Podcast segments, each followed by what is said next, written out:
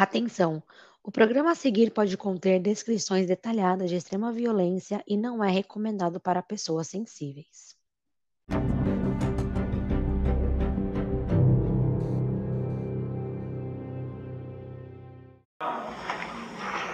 Acabar por quê, Yasmin? Eu não te entendo. A gente tá numa boa, não tá?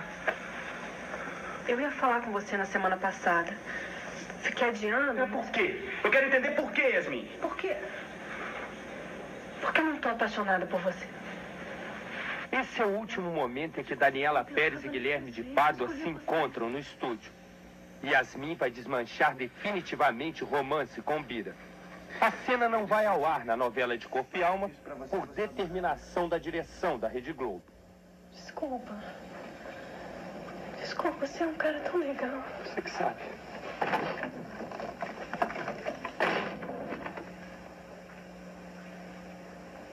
É uma cena incomum na carreira medíocre de Guilherme de Pádua. Mas é meu jeito Ele mesmo. conseguiu passar para o personagem Bira a tensão característica de um homem que ama e é rejeitado.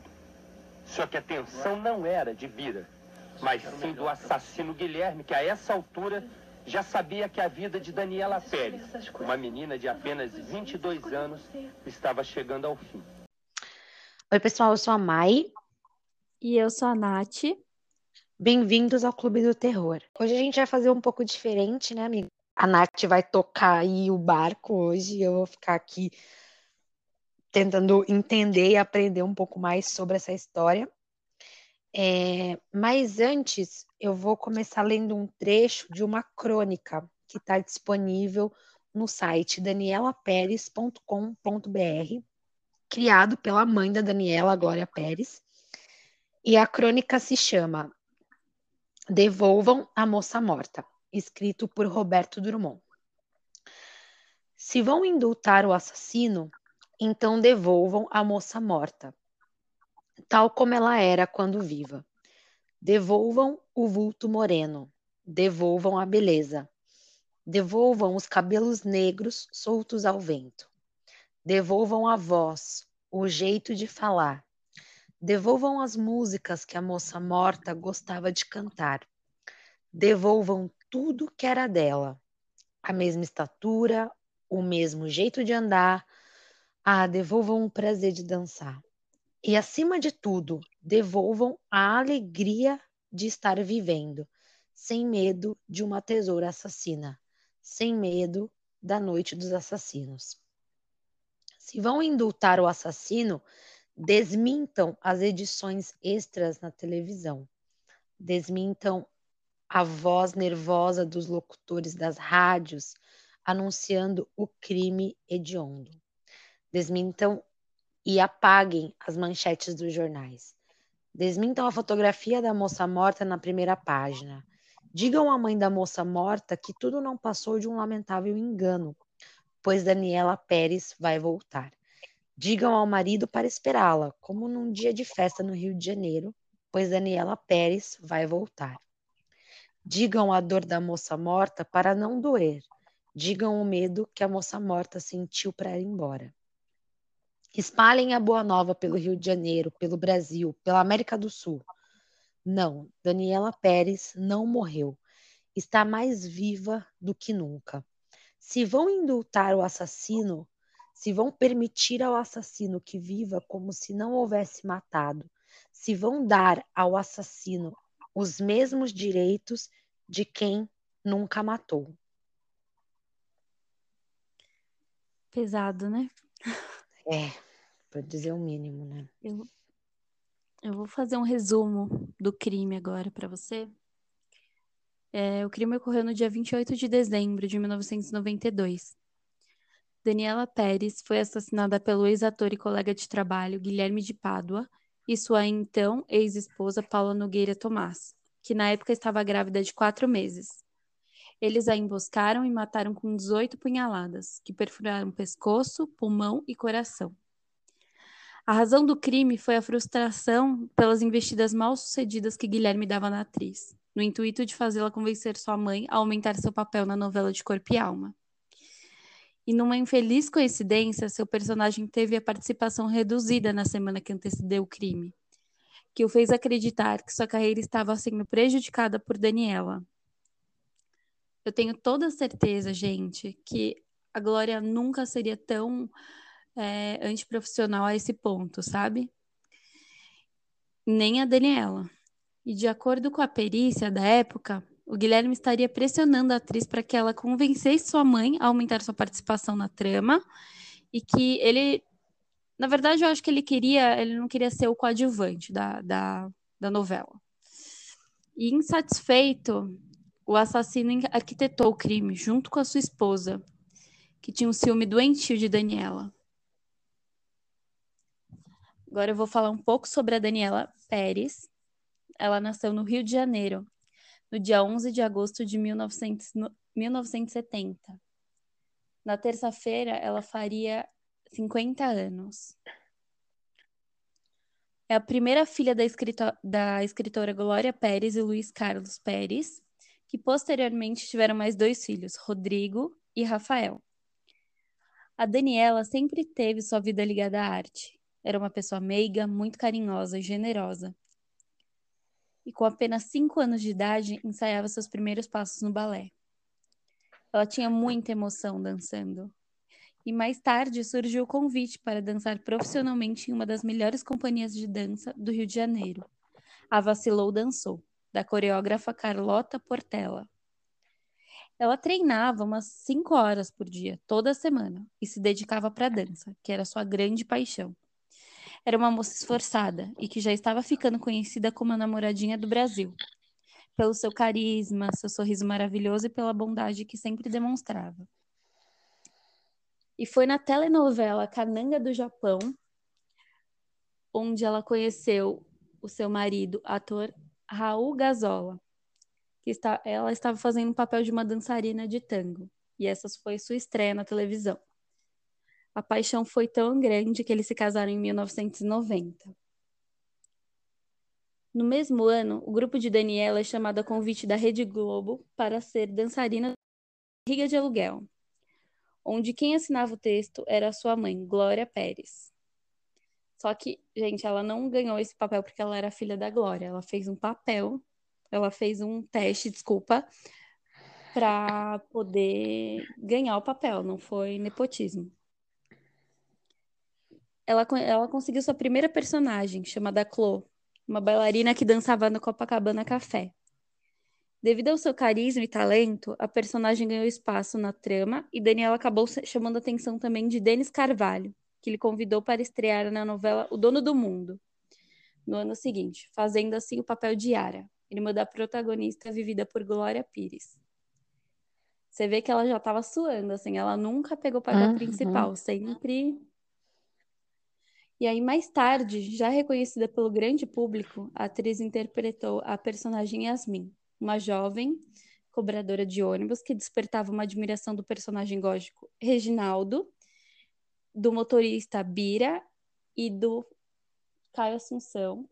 Ele fazia o par romântico dela, na verdade, na novela.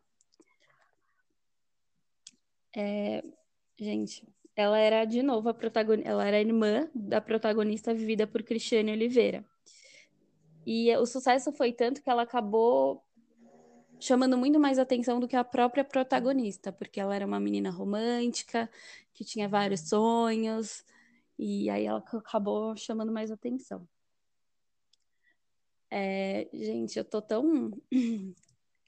A ideia da, da Glória Pérez era que ela chegasse ao estrelato com esse papel. E ela estava conseguindo, pois muitas moças se identificavam com sua personagem, uma moça que ama, uma moça que é destemida, que é feliz. E agora, gente, a gente vai falar um pouco sobre as participações dela nas novelas e as datas, os anos que ela participou. Você quer ler pra gente, amiga? Claro. É, bom, então, em 1989, ela participou da novela Cananga do Japão. Ela fazia Eduarda.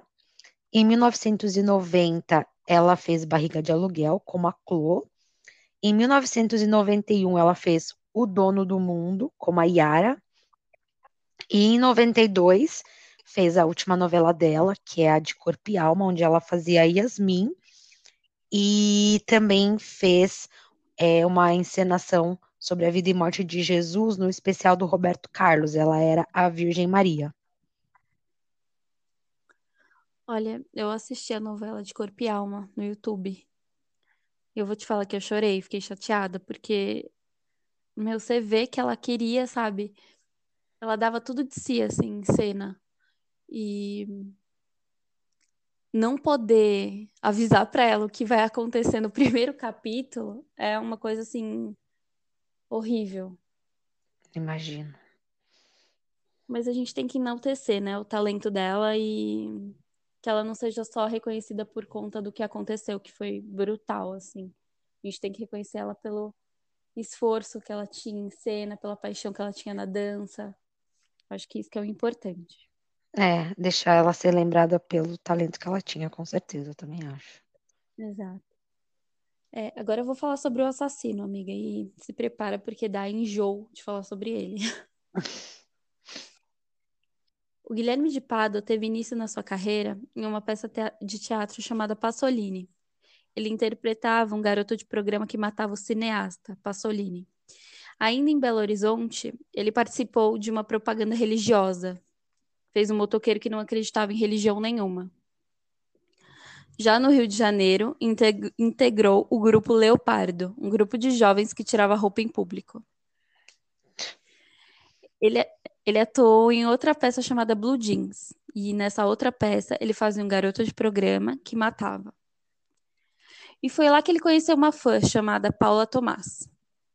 E segundo Wolf Maia, o diretor da peça na época, ele disse que o Guilherme começou a ficar mais arrogante, não se dava bem com ninguém. Ele apresentou uma carta de demissão, pedindo para ser substituído na peça. Ele se, desinter... se, desinteressou pelo teatro, essa é a realidade. Uhum. Ele deu 30 dias para o Wolf substituí-lo, mas ele o substituiu em uma semana, de tanto trabalho que o Guilherme dava. Ele não se conformava em fazer um papel atrás dos principais, isso incomodava ele. Ele teve briga com Fábio Assunção, Alexandre Frota, e isso acabou dificultando a presença dele como ator no espetáculo. É, gente, eu acho que na cabeça dele ele não entendia que era, que era aos poucos que se ganhava visibilidade e reconhecimento.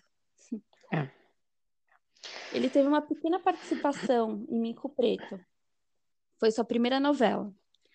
Ele retornou para a televisão em 1992 para ser o motorista de ônibus Ubira. Ele era um rapaz muito ciumento, vivia brigando com a Yasmin. Ele faria o elemento atrapalhador do romance de, de Yasmin e Caio, Fábio Assunção. Nos depoimentos, alguns atores que trabalhavam com ele diziam que ele ficava batendo nas coisas, tendo ataques de fúria, muito esquisito. E o Caio Assunção ele lembra que ele tentava fi... ele ficava cercando a Daniela para ser amigo, forçando intimidade.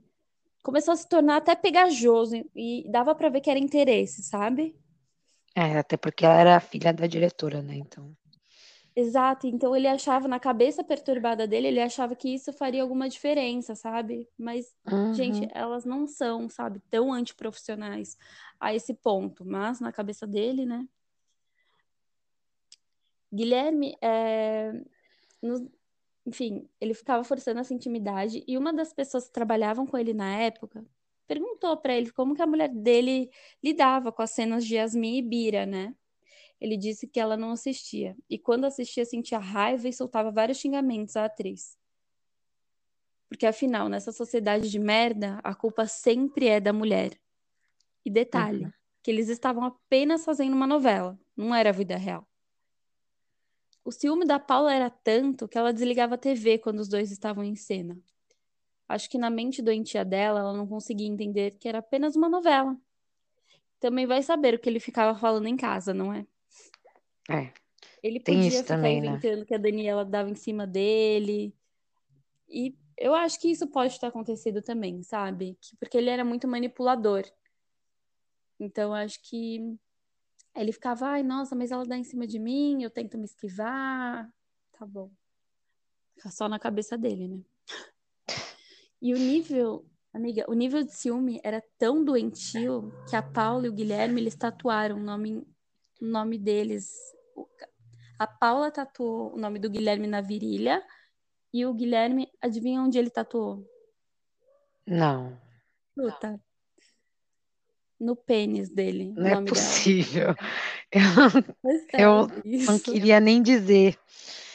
Nossa, que Isso me absurdo. embrulhou o estômago. Como que alguém chega pra você e fala, vamos tatuar nosso nome, mas não satisfeito nos nossos órgãos genitais? Detalhe, Nossa. isso foi 10 dias antes do crime. O que eu penso? Que, assim, se o Guilherme ele saísse com outra pessoa, até mesmo a Daniela, ela ia ver que ele tinha meio que dona, sabe? Ai, nossa, ele tem Uhum. meu nome no pinto dele, então ele não vai me trair nunca, porque a pessoa não vai querer ficar com alguém que tem esse, esse tatuado, assim. Acho que foi isso. assim. Gente. Então, acho que misturou. Foram dois gatilhos, né? O ciúme doentio dela e a loucura do Guilherme. Com medo de perder o papel da novela. E eles planaram esse, eles bolaram esse plano diabólico, horroroso. Eu acho que aconteceu isso. É, quando você fala isso, eu fico pensando o que que é, eles acharam que ia acontecer, sabe? Tipo, ah, vamos matar ela e aí eu vou conseguir um papel melhor na novela. Porque, assim, se fosse para fazer um papel melhor na novela, por que ele não tentou matar então o, o Fábio Assunção? Sabe? Tipo assim, porque daí ele te- seria pelo menos uma desculpa mais plausível, entre aspas, porque daí ele ia achar que o quê? Ah, vou roubar o papel desse cara, né? Eu vou ser o, o principal aqui que vai ficar com a Yasmin e tal, né?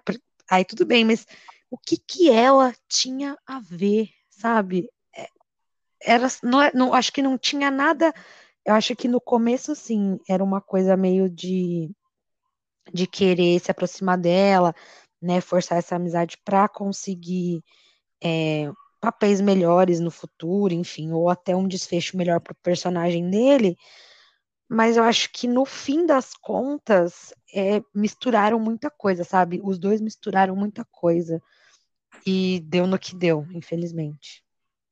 Infelizmente aconteceu isso com ela e eu acho que foi, foi, foram gatilhos, sabe? Mas, exato, por que não o Fábio Assunção, ou sei lá, outra pessoa X? Não que eu queira mais É, o Fábio Assunção. Isso que eu ia falar agora, não, não é isso que a gente quer. Eu tô tentando entender o que que passou na cabeça do cara, né? Assim, lógico que não justificaria matar ninguém, não é esse o ponto. Mas se fosse para para falar, tipo, ai, um motivo para eu poder ser melhor, é, né, tipo, ter um, um papel melhor na novela, faria mais sentido se ele tivesse focado no Fábio Assunção, ou, ou enfim, sei lá, num outro cara que tivesse fazendo um papel mais de protagonismo na novela, né? Não sei. Gente, é, é louco, né? É louco pensar, tentar achar uma, uma, um motivo, assim, porque é, não tem. que não tem. Eu, não, na verdade, eu acho que eu acho que tem, assim, de ele re- realmente gostava dela, isso é um fato. E eu acho que ele, ela não, não dava moral, porque, enfim, ela era muito bem casada e muita gente fala isso, que ela era muito apaixonada pelo Raul, o que eu também acredito. Eles estavam planejando ter filhos, então isso também foi uma coisa na cabeça dele. Ele falou: se eu não posso ficar com ela, ela não vai ficar com mais ninguém. Aff. Amiga, conta como é Bom. que foi então esse esse crime, como é que isso aconteceu? No dia do crime, que foi no dia 28 de dezembro, as camareiras da novela, elas lembram que Guilherme, ele entregou três bilhetes para ela no dia 28. E ela estava muito nervosa. E nesse mesmo dia, a Yasmin, personagem de Daniela, termina com Bira, personagem do Guilherme. E alguns presentes no estúdio relatam que assim que Guilherme saiu da cena do término, ele começou a chorar, mas chorar de verdade, de sentar no chão e começar a chorar. E aí ninguém entendeu nada. Parecia que a. Daniela estava terminando com ele. E é aquilo, ele misturou realidade e ficção. Que loucura. Segundo a planilha de um de seguranças, mostra que ele foi embora às 7h35. Guardem bem essa informação. E nessa hora, Daniela se prepara para a última cena dela como Yasmin. Ela volta para o camarim bem nervosa. E uma das, das camareiras volta a perguntar: o que está acontecendo? Mas ela não diz nada. Do lado de fora da produtora, o Guilherme voltou para a emissora para esperar a Daniela. Ele, detalhe, ele não tinha mais nenhuma cena agendada para aquele dia. E um, alguns dos empregados do prédio em que a Paula e o Guilherme moram afirmam que viram a Paula carregando um lençol e um travesseiro. Ela ficou escondida no banco de trás, embaixo desse mesmo lençol, conforme relatou um dos técnicos, que percebeu um lençol branco com relevo no banco de trás do carro de Guilherme. Bizarro. Muito bizarro. Ficar todo. Bom. Às, às 9 horas da noite, a Daniela deixou o estúdio. Aí o Guilherme vem ao encontro dela. E duas crianças pedem para tirar foto com eles. E, gente, as fotos é, ela tá visivelmente, assim, tensa, e ele sorrindo, como o bom psicopata que ele é, né? É.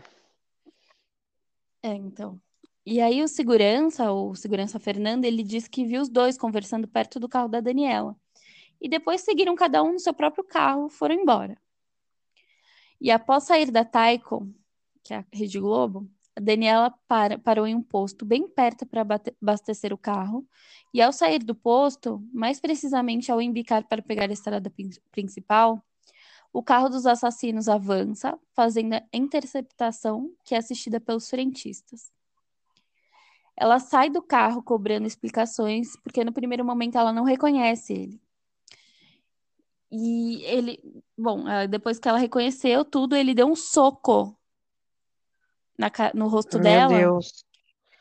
e colocou ela no banco do passageiro no interior do carro dele. E a Paula saiu dirigindo o carro dela. E minutos depois, sim, minutos depois, os moradores de um condomínio da Barra, próximo a um matagal sinistro e sem nenhuma iluminação, avisam a polícia sobre a presença de dois carros suspeitos. Uma das testemunhas, o advogado Hugo da Silveira, que passava o Natal no Rio, pega seu carro e dá duas voltas pelo matagal, de modo a anotar as placas. A polícia chegou e encontrou só o carro da Daniela ali. E depois eles descobrem pelos documentos que o carro pertence a Raul Gazola. Como de praxe, um dos policiais vai até a delegacia e o outro fica aguardando o carro abandonado. E sendo um matagal muito sinistro e perigoso, o policial que ficou diz em depoimento que, mesmo armado, achou por bem se resguardasse atrás de uma árvore. E o que aconteceu? Ele tropeçou no corpo da Daniela. Caraca, meu. Meu, imagina esse matagal é sinistro, real, assim. Não, total. Aí. E eu fico meio, tipo, eu fico chocada, porque as pessoas ainda tiveram esse esse feeling de, de ligar para a polícia para falar do carro suspeito e um cara foi lá olhar, porque geralmente, assim, eu não sei, eu não faria nada disso, sabe? Eu, eu não sei o que, que eu sei lá, vi dois carros ah, lá no Matagal, sei lá, para mim podia ser um bando de jovem que está se escondendo para ir fumar maconha, não sei, sabe? Eu não ia pensar em nada assim, mas se não fosse eles, muita coisa que a gente sabe desse caso a gente não saberia, né? Mas aí você vai contar mais para frente. Nossa, exatamente. E eu, eu não sei, eu não sei se eu teria isso também de ligar para a polícia, de, sabe? É, porque até então eles só falaram coisa. que, é, então eles só falaram que tinha dois carros estranhos, mas não falaram que tipo, sei lá, ah, tava tendo uma briga, tava, sabe, houve tiro, não teve nada disso. Se fosse alguma coisa assim, aí tudo bem. Eu também provavelmente chamaria a polícia. Mas se eu só vi lá dois carros passando e foi isso, eu ia falar, beleza, dois carros num matagal, tô indo fazer alguma coisa, tipo, ia pensar qualquer coisa, menos um assassinato, sabe? É, então, e eu não ia descer para ver o que estava acontecendo. Não, com certeza. não desçam, não vão atrás, a gente não sabe o que pode acontecer. Se sentirem no coração, chamem a polícia, mas não, não se arrisquem. Façam que nem. Nossa, não, mas esse Hugo da Silveira, ele foi muito Nossa, muito Nossa, juro, perspicaz, herói. cara. Eu não, não, total, total. É bizarro de pensar. É muito bizarro. Foram 18 estocadas no coração e no pescoço. Um violento soco na face direita, de acordo com os lados periciais, aplicados minutos antes da morte. Nenhuma lesão de defesa. No tênis, os sinais de arrastamento. A sola deles mostrava claramente que ela não havia ficado de pé no terreno. Que ela havia sido arrastada, sabe? Uhum. a polícia ela chegou nessa conclusão que o Guilherme ele arrastou a Daniela e quem deu as primeiras estocadas foi a Paula. E o Guilherme só deu a continuidade. Eles utilizaram uma tesoura comprida e pontiaguda. Ainda não se sabe onde os dois colocaram a arma do crime. O que pode ter acontecido é que o Guilherme, na hora de dar um passeio pela praia, deve ter jogado no mar, sabe? Sim, faz sentido. Outro detalhe: nenhuma gota de sangue no local, nem no corpo. Ainda que a causa mortes tenha sido, segundo o IML, anemia aguda, que se caracteriza por intensa perda de sangue. Para onde foi o sangue? Não, isso também é uma pergunta que, nossa, não faz sentido, né? Porque onde, Não, e os onde dois assassinos eles não contaram. Tem muita ponta solta. Bom, eles, eles saíram do, do local roubando as bolsas de Daniela, os 6 mil dólares que ela levava para fazer o pagamento de um carro e sua aliança de casamento. Na polícia, eles disseram que levaram a bolsa para simular assalto. Nunca devolveram nada. Mano. Ah, e vocês lembram dos três bilhetes que eu falei que o Guilherme entregou para ela? Eles estavam Uhum. dentro da pochete. A gente nunca vai saber o que estava escrito neles. Eles saíram dali para o primeiro posto de gasolina, onde pagaram uma quantia alta para que o frentista fizesse o proibido, lavasse o sangue da Daniela, no banco traseiro do Santana. Gente, se o frentista viu sangue, por que, que ele não liga para a polícia, né? Mas é o dinheiro cala a boca das pessoas também, né? Exatamente. E naquela mesma noite, eles foram à delegacia no carro onde cometeram um crime para abraçar a família de, de Daniela e prestar condolências. Inesquecível para todos os presentes o momento em que o criminoso aperta Raul no abraço, dizendo: Força, cara, eu estou aqui. E sai de lá recomendando à produtora Marcela que o avisasse na hora do enterro, porque fazia questão de estar ao lado de Glória. Certos de que a encenação tinha sido perfeita, foram para casa e dormiram tranquilamente. Gente, isso foi uma execução. Um Pois é. crime covarde e premeditado. Ela morreu por volta das nove e meia, segundo a perícia. De acordo com a planilha de entrada, a saída de veículos, ela saiu do estacionamento por volta das nove e dez. São seis minutos da Taikon até o Matagal, onde o corpo foi encontrado. Desconte ainda o tempo no posto de gasolina. E a hora da morte foi registrada em torno das nove e meia. Você quer saber como que eles chegaram no suspeito? É. Como é que eles cagaram todo esse plano perfeito deles aí? Nossa, porque eles são super assassinos, né? É, exatamente. Uma testemunha, o Hugo da Silveira, ele passava no local na hora do crime, como eu disse, e ele viu dois carros parados de uma forma bem esquisita. A principal testemunha foi ele, e ele anotou as placas OM 1115. É muito Mas ligeiro esse Uma, cara, meu. entre uma das investigações da Glória, ela falou assim: calma, essas letras não são usadas em carros comuns. Bom, o delegado foi a Taikon para refazer o percurso de, percurso de Daniela. E chegando até lá, ele pegou a planilha do estacionamento e lá estava. O que, que você acha que ele encontrou, amiga? Uma placa parecida? Uma placa com final igualzinho, LM 1115. Muita Nossa. coincidência, né? Fala sério. constando como a de Guilherme de Pádua.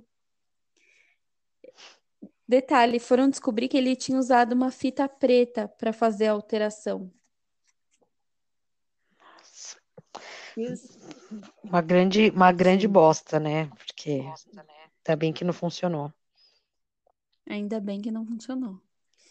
Eles tentaram também arrancar a placa do carro de Daniela, mas a passagem do advogado, no entanto, fez com que se retirassem apressados do local. Após algumas investigações sobre como era Guilherme em cena com Daniela e por depoimentos de colegas de elenco, eles chamaram Guilherme para depor sobre o sumiço da atriz, mas ele logo acabou assumindo a autoria do crime. Ele telefonou para sua mulher e disse o seguinte: Fica tranquila que eu vou segurar essa sozinha. Tentando livrar a esposa grávida. Mas isso é aquele negócio, né? Ele sabia que a polícia estava escutando. Olha a ligação que ele estava fazendo. Uhum. Então, a polícia só ficou mais desconfiada da participação de Paula. E o Hugo da Silveira, ele foi fundamental, porque ele reconheceu a Paula no local do crime. Aí perguntaram, como que você reconheceu ela? Tava tudo escuro. Ela falou, ele falou assim, eu vi uma moça do rosto arredondado e os cabelos pretos longos. Isso eu não esqueço. Ele, é, e foi por isso que ele ajudou a identificar a Paula. E aquilo não poderia ser mera coincidência, né? E após inúmeras investigações, Guilherme foi preso. Mas em seguida, a juíza decidiu pela sua soltura, porque ele tinha confessado o crime e ido por conta própria, sem reagir. Enfim, mostrou bom comportamento. Mas graças a Deus, quatro horas depois, um desembargador caiu em si e pediu de novo a prisão dele. Pelo menos, né? Sabe o que me deixa mais chocada? Ele ter ido na delegacia consolar eles. Não, é absurdo você pensar isso, cara. Sabe que ele abraçou as pessoas, se colocou lá à disposição e ele sabia o que, que tinha acontecido. Sabia que ele tinha matado, ele sentiu satisfação. Eu tô no controle disso. Ele deve ter ficado assim, sabe, no, no ápice da felicidade ali. Uhum. Bom. E na época do crime, algumas feministas não aceitaram a versão de Guilherme para o, para o que aconteceu. Ele colocava a vítima como culpada de seu assassinato. Eu vou contar para vocês o que, que ele disse. Ele disse que acabar, ao acabar a gravação, a Daniela pediu para conversar com ele e os dois tinham que os, e os dois eles tinham um caso, mas ele não queria mais ficar porque a esposa estava grávida e ele não ah, queria, que bom, enfim.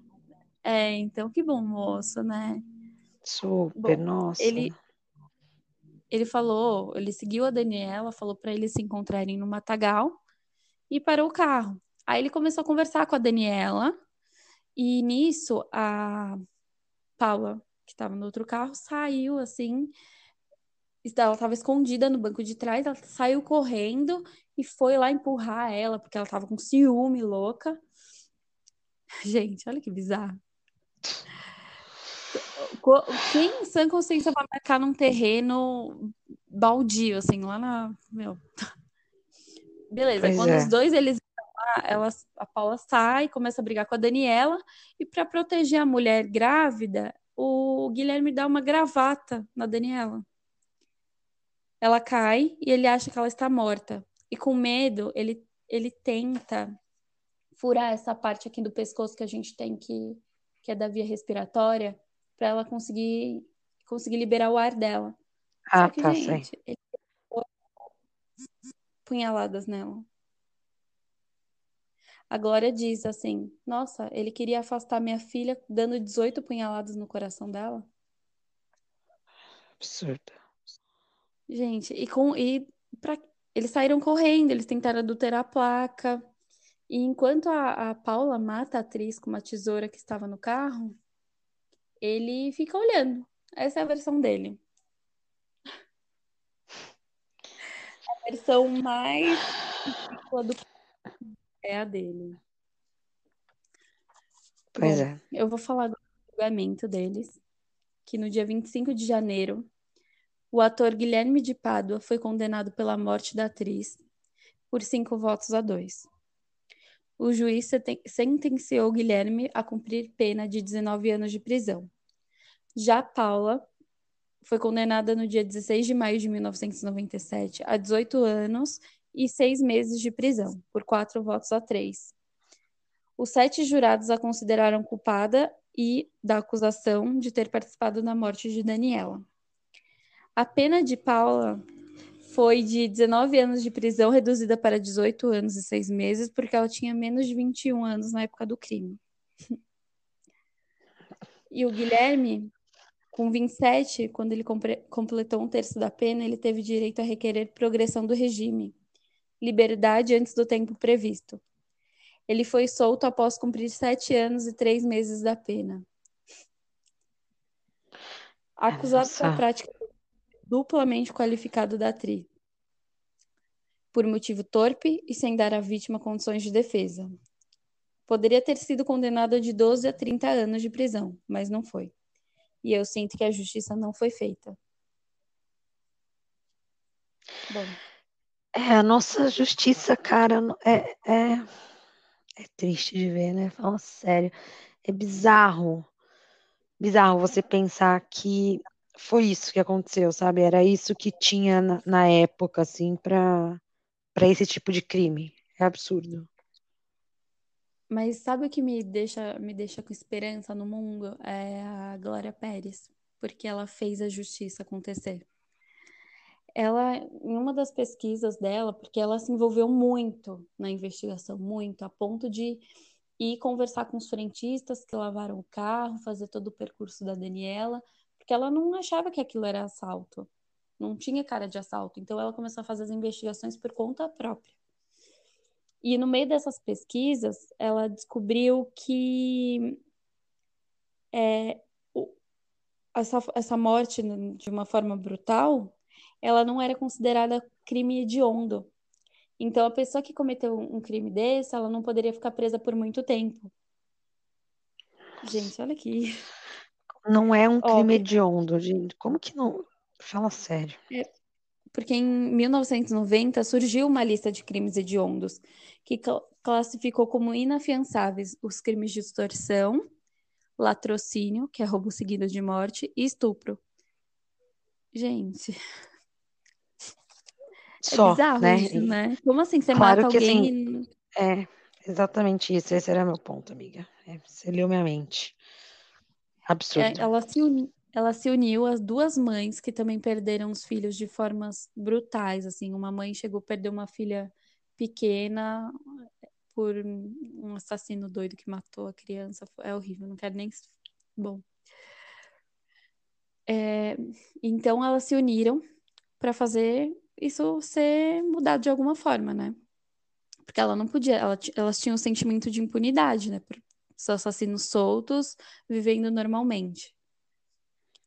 E elas conseguiram em três meses o total de 1,3 milhões de assinaturas para mudar a lei.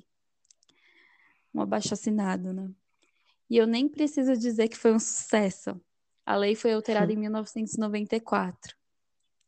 A alteração consistiu em incluir o homicídio qualificado na lei dos crimes hediondos. A vitória veio, meus amigos, a vitória veio. É muito triste ter que pensar que, assim, né, uma coisa como essa precisa acontecer para mudar é, a nossa lei, assim, mas, enfim, pelo menos a partir de 94, né, a gente já tinha aí uma lei que fazia mais sentido, né, e, e ai, não sei, cara, eu fico chocada com esse nosso sistema judiciário, sabe? Essas, essas leis, enfim, é tão leis. arcaico. É, Mas olha, eu vou exatamente. que ela foi, foi forte de ir atrás disso, porque nossa, ela teve, tirou força de onde eu acho que ela nem tinha. Ah, com certeza. E principalmente porque era, eu acho que o, a, única coisa que ela poderia fazer no momento pela filha dela, sabe? Porque ela já não estava mais ali e eu acho que foi uma maneira dela olhar e falar, bom, o que, que eu posso fazer então pela Daniela agora, que já, né, que já se foi. E aí eu acho que faz sentido, sabe? E, mas claro, tem que ser uma, uma força gigantesca para você enfrentar tudo isso, além de ver tudo que que se via na, nos jornais, enfim, nas revistas, etc., e pegar tudo isso e transformar em algo positivo, sabe? É admirável de verdade. Sim, é uma frase que eu escutei que era a seguinte: vamos transformar o luto em luta. Nossa, faz muito sentido. Quem Exatamente. falou isso foi o Ari Friedenbach, que também perdeu a filha de uma forma brutal e luta para mudar também uma lei da maioridade penal. É, é isso é uma coisa que a gente vai falar também, provavelmente, né, amiga? Sim, sim. É, é um então aguardem. É. Sabe o que mais me revolta hoje em dia? É ver que ele virou pastor, deu diversas entrevistas inventando histórias mirabolantes da cabeça dele, que a Daniela deu em cima dele, aquela versão ridícula que ele tentou separar uhum. a Paula e a Daniela enquanto elas brigavam e, e deu as tesouras, sabe? Isso me, isso me revolta de uma forma, porque ele também é youtuber. Ele também é youtuber. Gente, não deem ibope para esse tipo de pessoa. Não façam dele um herói, porque ele não é herói. Ele é assassino. Pois é. E, e assim, cara, um é... falando sobre isso, só que foi proibida a publicação, obviamente, né? Porque um doente mental desse. Né? Ai, meu Deus, o mínimo que eu esperava. Gente. Nossa, sério. É, eu acho que a gente tira muitas lições desse, desse caso, assim. Eu acho que esse é uma, essa é uma lição importante, né? Vamos é, prestar atenção no conteúdo que a gente consome. Você não precisa ficar dando ibope para esse tipo de gente. É, feminicídio é perigoso, é uma coisa que acontece até hoje, sabe? É algo atual, a gente não pode se calar, a gente tem que se unir, a gente tem que se ajudar, parar de ficar apontando o dedo, sabe? Sim. Colocando sempre a culpa na mulher, como se ela tivesse causado aquilo. Nada justifica tirar a vida de outro ser humano. Eu acho que isso é uma coisa que tem que ficar claro para todo mundo, sabe? Isso nada justifica. E como existem várias Danielas, várias. Então a gente tem que abrir o, o, os olhos assim das pessoas de alguma maneira, de que ela tentar mudar algumas coisas, né? Nossas atitudes, em, em vários pontos. Você vê que a Paula era uma pessoa totalmente doente de ciúme, então acho que o Guilherme alimentava esse ciúme. Então, uma mulher fica com raiva da outra por um cara X, zoado desse jeito. Uhum. Entende? Temos que pensar nas nossas atitudes. Eu acho que é isso. Com certeza. E a gente, é claro, quer saber o que, que vocês acham sobre esse caso, qual é a opinião de vocês, se vocês já tinham ouvido falar, ou, enfim, se é a primeira vez que vocês escutam sobre isso, é, manda uma mensagem para a gente lá pelo nosso Instagram. E a gente se fala aí no nosso próximo episódio. Até o próximo.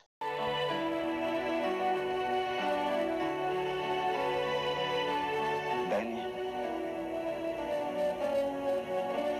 o escritor já disse que a gente não morre, fica encantado. Eu e seus irmãos, Rodrigo e Rafael, queremos acreditar que seja assim mesmo quando olhamos a casa vazia de você, da sua dança, da sua alegria. Acreditamos que nos encontraremos novamente no tempo e no espaço em algum lugar onde vamos dançar e sermos felizes novamente.